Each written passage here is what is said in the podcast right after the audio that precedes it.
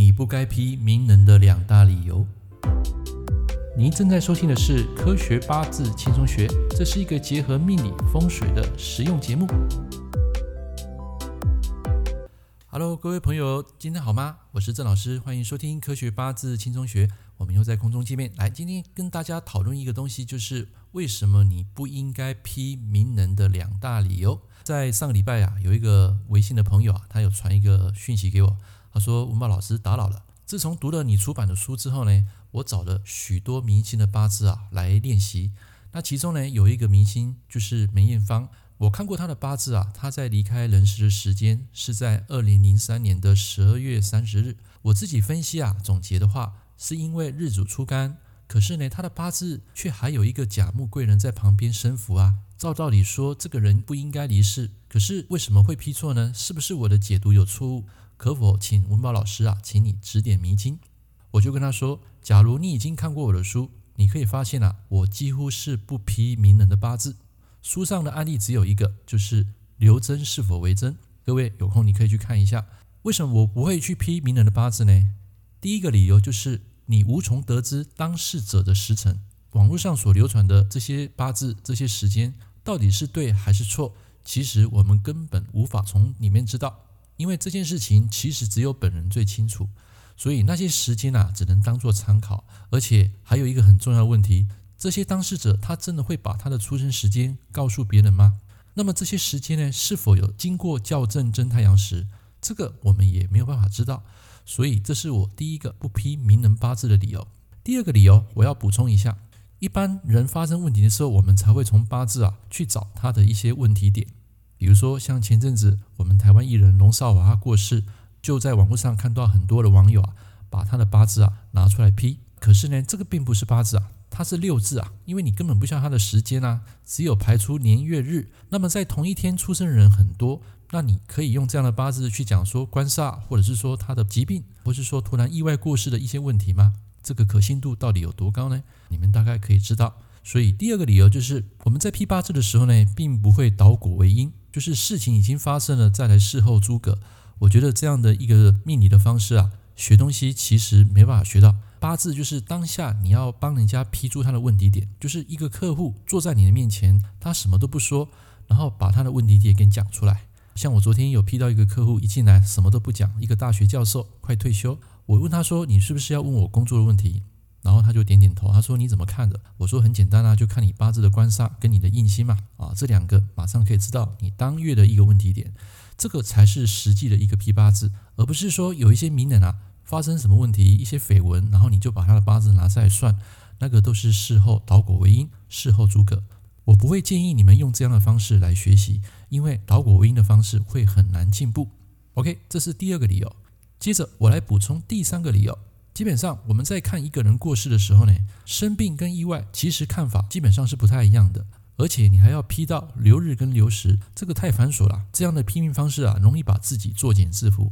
一般我们在批八字的时候呢，顶多算到流月就已经非常了不起了啊！千万不要想着说我要当神算。那么前阵子有一个客户直接问我说：“老师啊，你看我今天玩那个六合彩可不可以赚到钱？”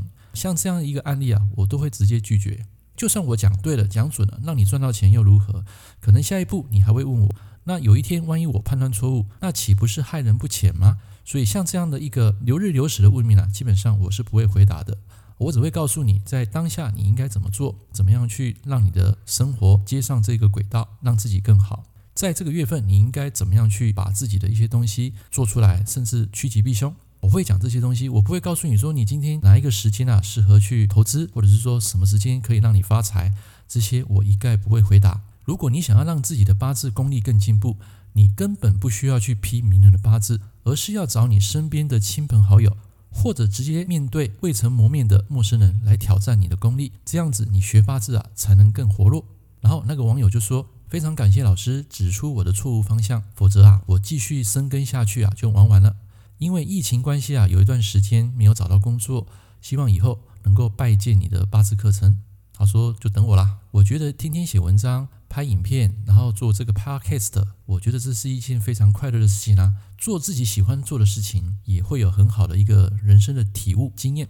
所以我就祝他学习愉快，尽快能够找到稳定的工作。OK，我们来总结一下：就算你今世有缘跟这些名人能够闲话家常，其实我也不会信手拈来，主动去批他们的八字，更不会白目到去问他们的出生时间，因为我觉得人都必须保有自己的隐私，这其实也是一种相互的尊重。没事，千万不要展现神算。以下有五种人啊，是我在算命这一行绝对要敬而远之的五种人。第一种就是不相信命运的铁齿者，这种人就是从头到尾只相信自己，永远不会相信什么八字风水啊那些玄学的东西，就是一概把这些东西视为迷信。这样的人，你跟他谈命理，他绝对听不下去，因为他认为成功样样都靠自己。第二种人就是希望样样都准的宿命者，这什么意思呢？就是他来找你算命，你每一样都要批得准。他们家有几个兄弟姐妹。然后会生几个小孩，穿什么衣服，其实这已经落入到一个宿命论了。我们在批命的时候呢，不会去讲这些东西。第三个，年纪超过八十岁的年长者。为什么我会讲这一个重点呢？因为超过八十岁的人啊，基本上都以身体健康为重了，比较少会看到说这个时间还会有努力事业啊。当然，这个我有碰过，有一个超过八十岁的一个啊年长者，他来找我算命，他那个时候是要开公司，八十几岁还继续开公司。他是生于民国十八年，我还记得哦。民国十八年的话，那时候已经八十岁嘛，十八加八十不是九十八年嘛，就是二零零九年。就是大概二零零九年的时候，他来找我的，所以一般年长者我们都会只批他的健康，该注意身体哪些部位，要怎么样去做防患。第四个，我不会批的就是想不劳而获的贪心者。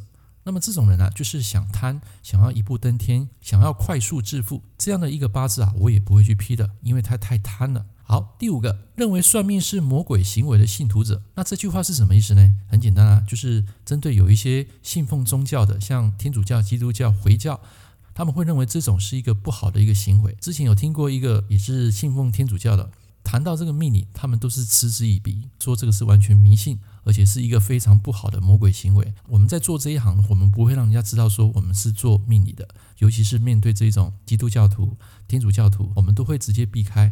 因为在他们的这种教宗里面啊，他们不存在所谓的算命风水，他们相信的是上帝。OK，以上的言论啊是我个人的意见，不代表全部，所以大家听听参考就好了。好，那么今天这堂课啊，跟大家分享到这边。如果你要让你的八字更进步，切记永远不要去批名人的八字。我们下一堂课见，拜拜。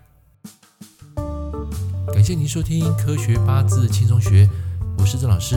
如果你喜欢我的节目，欢迎订阅我。们下一堂课见喽，拜拜。